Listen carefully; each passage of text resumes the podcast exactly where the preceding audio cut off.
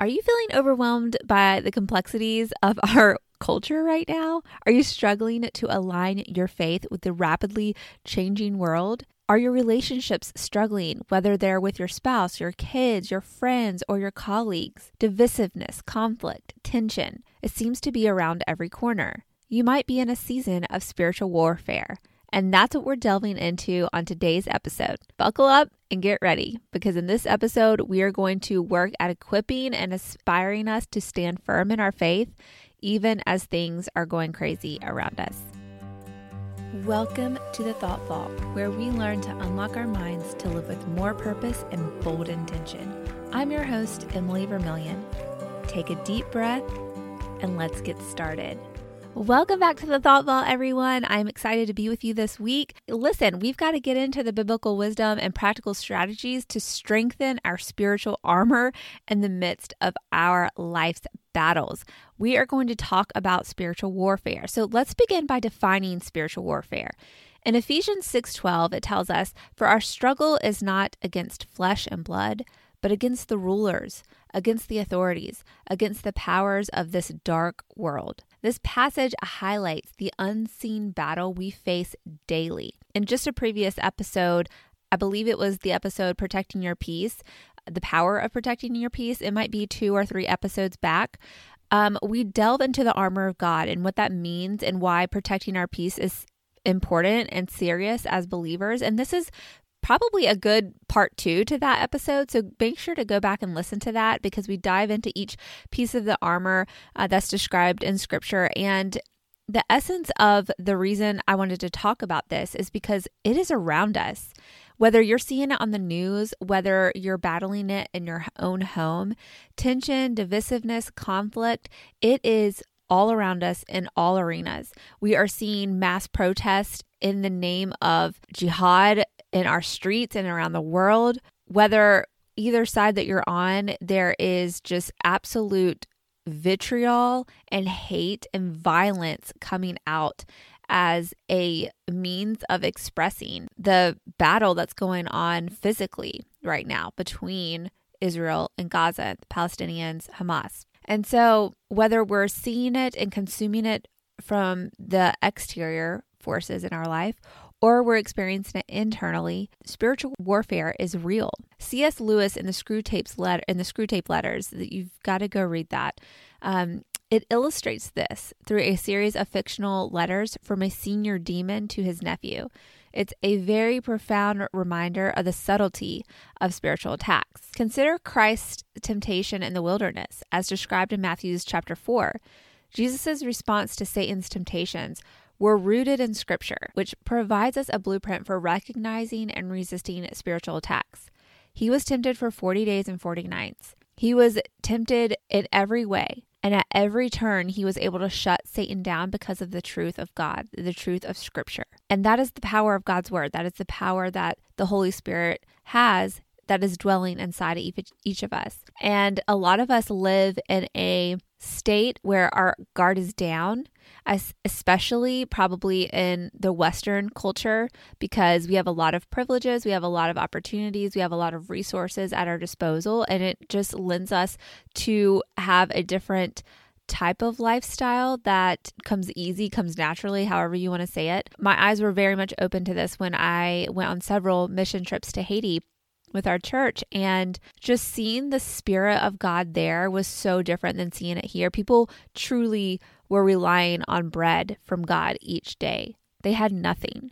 And it was up to God's provision that they were able to continue living each day. Their spirit, their faith in God was like nothing else I had ever experienced or seen in real life. It called in question my own faith and that was a faith journey walk that brings tears to my eyes every time I think about it because the faith of God is real. The power of God is real when real faith is being believed and experienced daily. I feel that this is something we all must be aware of because like it's said so many times, we were we're here for such a time as this as believers. There's been a lot of speculative talk between religious experts or, you know, the people that are influenced influencers, I guess you could say, in the faith-based world saying this is a judgment time. And we don't know all the reasons of what's going on. God is aware.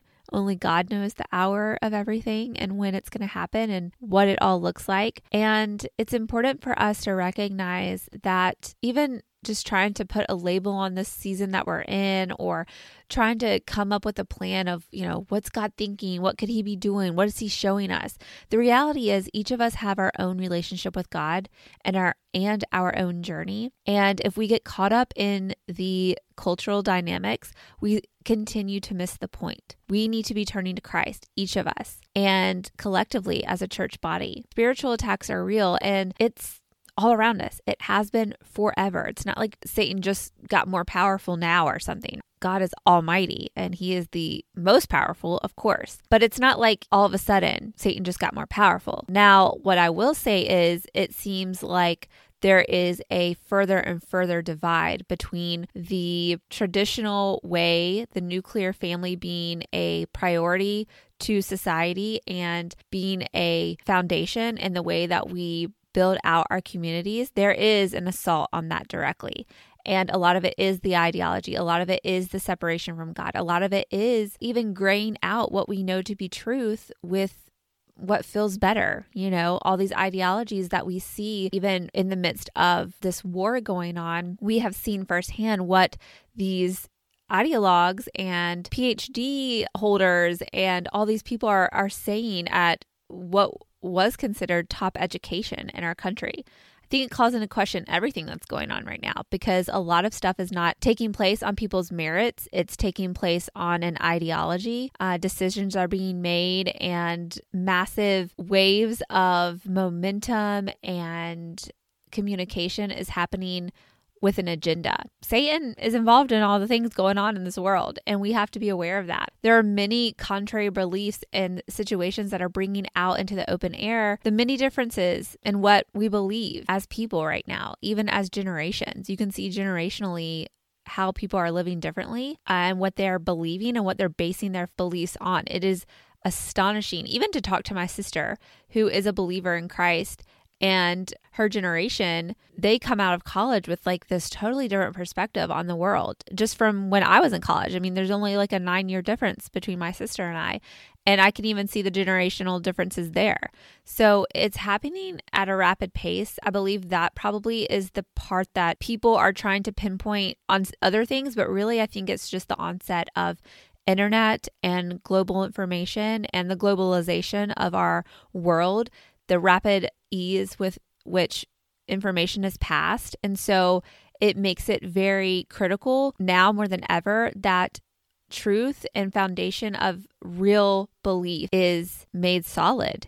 We have to be aware that there is a force working against us at all times. We can see that it's impacting the way people are living their lives and what they value. The very nature and biological truth of what gender is, for example, is a major hot topic and has migrated into other arenas as well in conversation. Women and children are in the crosshairs right now of all these choices being made legally and just societally on what's acceptable and what's not. So, how do we handle all this? The nuance of just tension and anger and divisiveness and conflict. It's the way that terrible seeds are sown that bear very divisive fruit. A lot of this has made a foothold because I, you know, I believe it's Satan's nature to confuse what truth is. Just like in the Garden of Eden, he confused Eve and, and Adam on is that really what God said? Did God really say you couldn't eat this fruit from the tree? So he calls into question things that have been truth to us. And it sows confusion. And right now, truth is relative, as we talked about in other episodes, which makes it very difficult to wade through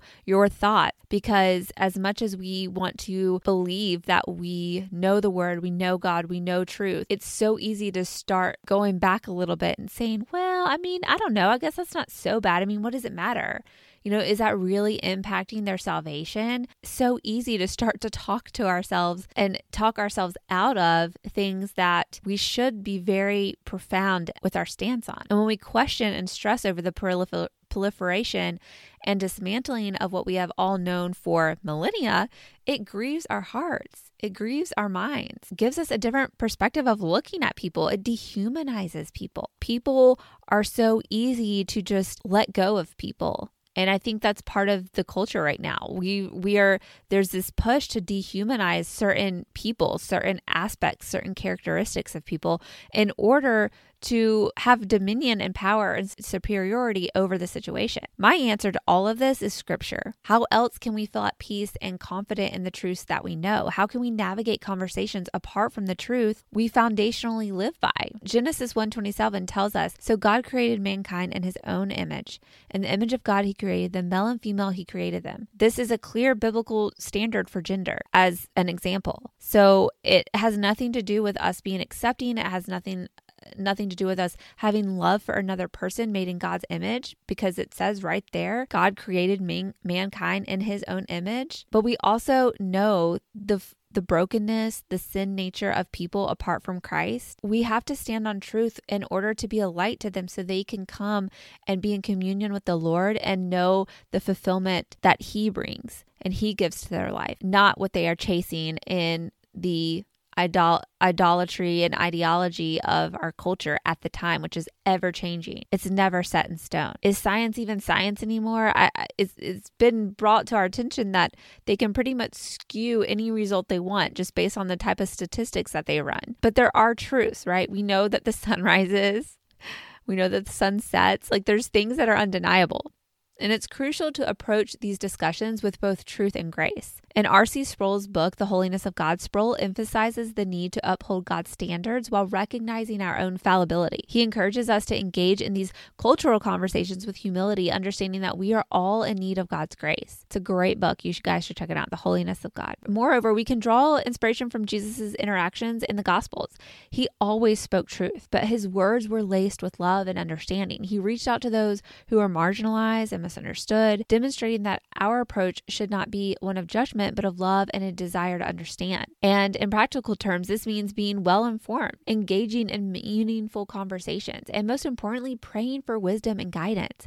It's about standing firm in our faith while being a shining example of Christ's love in a world that desperately needs it. And taking this even down to our individual circumstances, you know, big picture talk, we can see that makes sense. But even in our most intimate relationships, like with our spouse or our children, being able to stand firm in what you believe and stand on truth is going to help combat the seeds of confusion and anger, resentment, bitterness, frustration that Satan is wants to sow in the midst of that communion. But that's how Satan works, like even in these little daily things. And that's what I was mentioning before when we were talking about C.S. Lewis, when he illustrates that there's subtlety in spiritual text. We it may not just be as clear as day, gender and anybody can do what they want and yada yada. I mean, to most people, especially believers, we see like there's no logic to this. There is truth in science in this circumstance. There's two genders, right? And so those things, but people don't realize there's can be a spiritual attack just in little stuff that become huge. Knowing truth is the best defense against the devil Think about it when Jesus was tempted for 40 days in the desert, he responded to temptation just solely with God's own words, and Satan had no power. Knowing truth is your savings grace. It will carry you through the confusion and delusion. When things seem like they make sense or should be because society has deemed it so, we can feel joy and clarity knowing that that's not right. And ultimately, that's going to lead to more hurt and pain. There's so many people in influential platforms and, and spaces that are intentionally toeing the gray line in an effort to affirm everything. God loves everyone to be affirming in all things, but that's missing the mark by a long shot. We can never help someone see the power of God if we subvert the truth. Truth heals. not affirmation. And it's difficult when we want to manage our circumstances instead of battle them, but this is warfare and we must recognize the true damage and destruction that it can create. Daily stress and burnout can often be the battlefield of spiritual warfare. Charles Spurgeon, in his sermon, The Minister's Fainting Fit, discusses how spiritual vitality can be sapped by the cares of the world, making us susceptible to spiritual attacks. It kind of goes hand in hand with what C.S. Lewis said. The antidote in Psalm 119, 105, it declares, Your word is a lamp for my feet, a light on my path.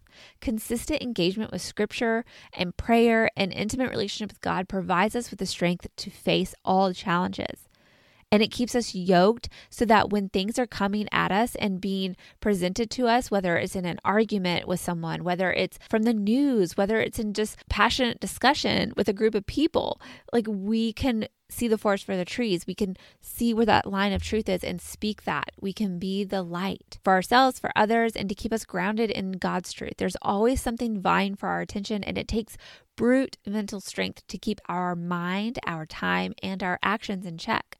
If we give ourselves over to the world and its problems, we are distracted from the hold it has over our life. We are subconsciously living most of our day with little thought to everything that we're doing. Most of our day, like some people say upwards of 90 to 95% of our day is completely repetitive of the day before. So this means that we allow the world and our routine to just dictate every action that we make. For the most part, it it really takes something abnormal, something to interrupt us to get us to enacts a different reaction or a new thought pattern. Most of us have the same exact thoughts as we had the day before. So think about how over time, just changing a little word here or there, changing the meaning to this and that, getting mad over this little thing and letting it stew in our thoughts, it just becomes this rhetoric that we can't let go of, that we get stuck in. And it makes our mindset very negative. It makes the outflow of our heart very negative. It makes our actions very negative. And that's exactly how Satan gets involved in our life, even in the day to day things. Living in fear, frustration, anger, and anxiousness can grab a hold of us, leaving us preoccupied from God's calling on our life, missing our point entirely, and foregoing the fulfillment that God does provide. It's a waste. It makes our life more meaningless than meaningful. So ask yourself, what am I distracted by? What keeps my attention? What am I looking forward to most in my day? This helps us to see what our heart longings truly are. And the ultimate question is that connected to God? Or uh, am I just letting Satan kill, steal, and destroy every good, fruitful, spirit filled, Holy Spirit guided action in my life? Like, what's that? What has the most pull on me right now? What are some practical methods for managing our mindset and thought life in the midst of spiritual warfare? Romans 12 2. The catalyst for this entire podcast. Do not conform to the pattern of this world, but be transformed by the renewing of your mind. This transformation is crucial in our spiritual battle. How do we achieve this? The key lies in consistently aligning our thoughts with God's word.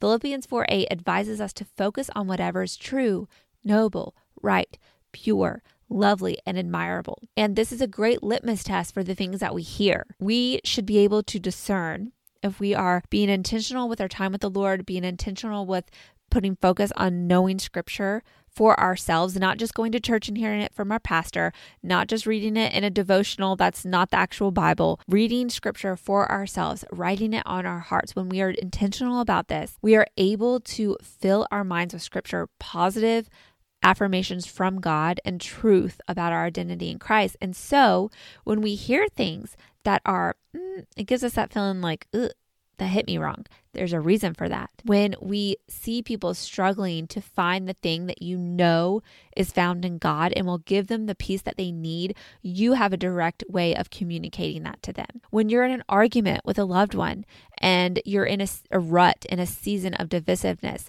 you have clarity to see what is causing this. We rebuke you, Satan. You will not have a foothold and cause anger and divisiveness in this house. Simply, Jesus is the answer. God's word is our lifeline. Dr. Caroline Leaf, I love her stuff. She is a Christian neuroscientist. She has many books. One of them is Switch on Your Brain, and it combines this cognitive neuroscience with scripture, showing how we can take control of our thought life. She really explains that by actively choosing our thoughts, like making a conscious effort to choose what we want to think right now, we can physically change our brain and align it more closely with the mind of Christ. Now, this takes such practice because, like I mentioned already, our brain wants to do everything it can to conserve energy, avoid pain, and seek pleasure. Those are the three like basic nuts and bolts of our brain. Those three things pretty much are semi just like controlling everything our brain is choosing conserve energy, avoid pain, seek pleasure. So, instantaneously, we're going to have the same kind of thought about the person, about the situation, because we've been here before. We know how this goes. This is annoying. Why can't you understand? I've said this a thousand times, you're not getting it, right? All these types of conversations in our mind. But if we can practice intentionally grabbing that thought and doing away with it, switching it, speaking truth and love and light over it from God's scripture, from God's word, from a mind like Christ, the Holy Spirit dwells within us. We can call on the Holy Spirit to help us. And we should. We should be aware of this because the outflow of our thoughts is our life. What you see around you, your external circumstances are related to your internal thoughts because your thoughts cause you to make choices. And thoughts are wrapped up with feelings. So we have a feeling, we have a thought about that, we take action over it. So if you can practice grabbing a hold of your thoughts and thinking about is this like Christ? Does this is this working towards God or is this working away? Is this pulling away from God. Practically, it involves like the daily habits of scripture meditation. I have so many episodes talking about meditation, biblical meditation. I think it's even like the second episode I ever did on the Thought Vault.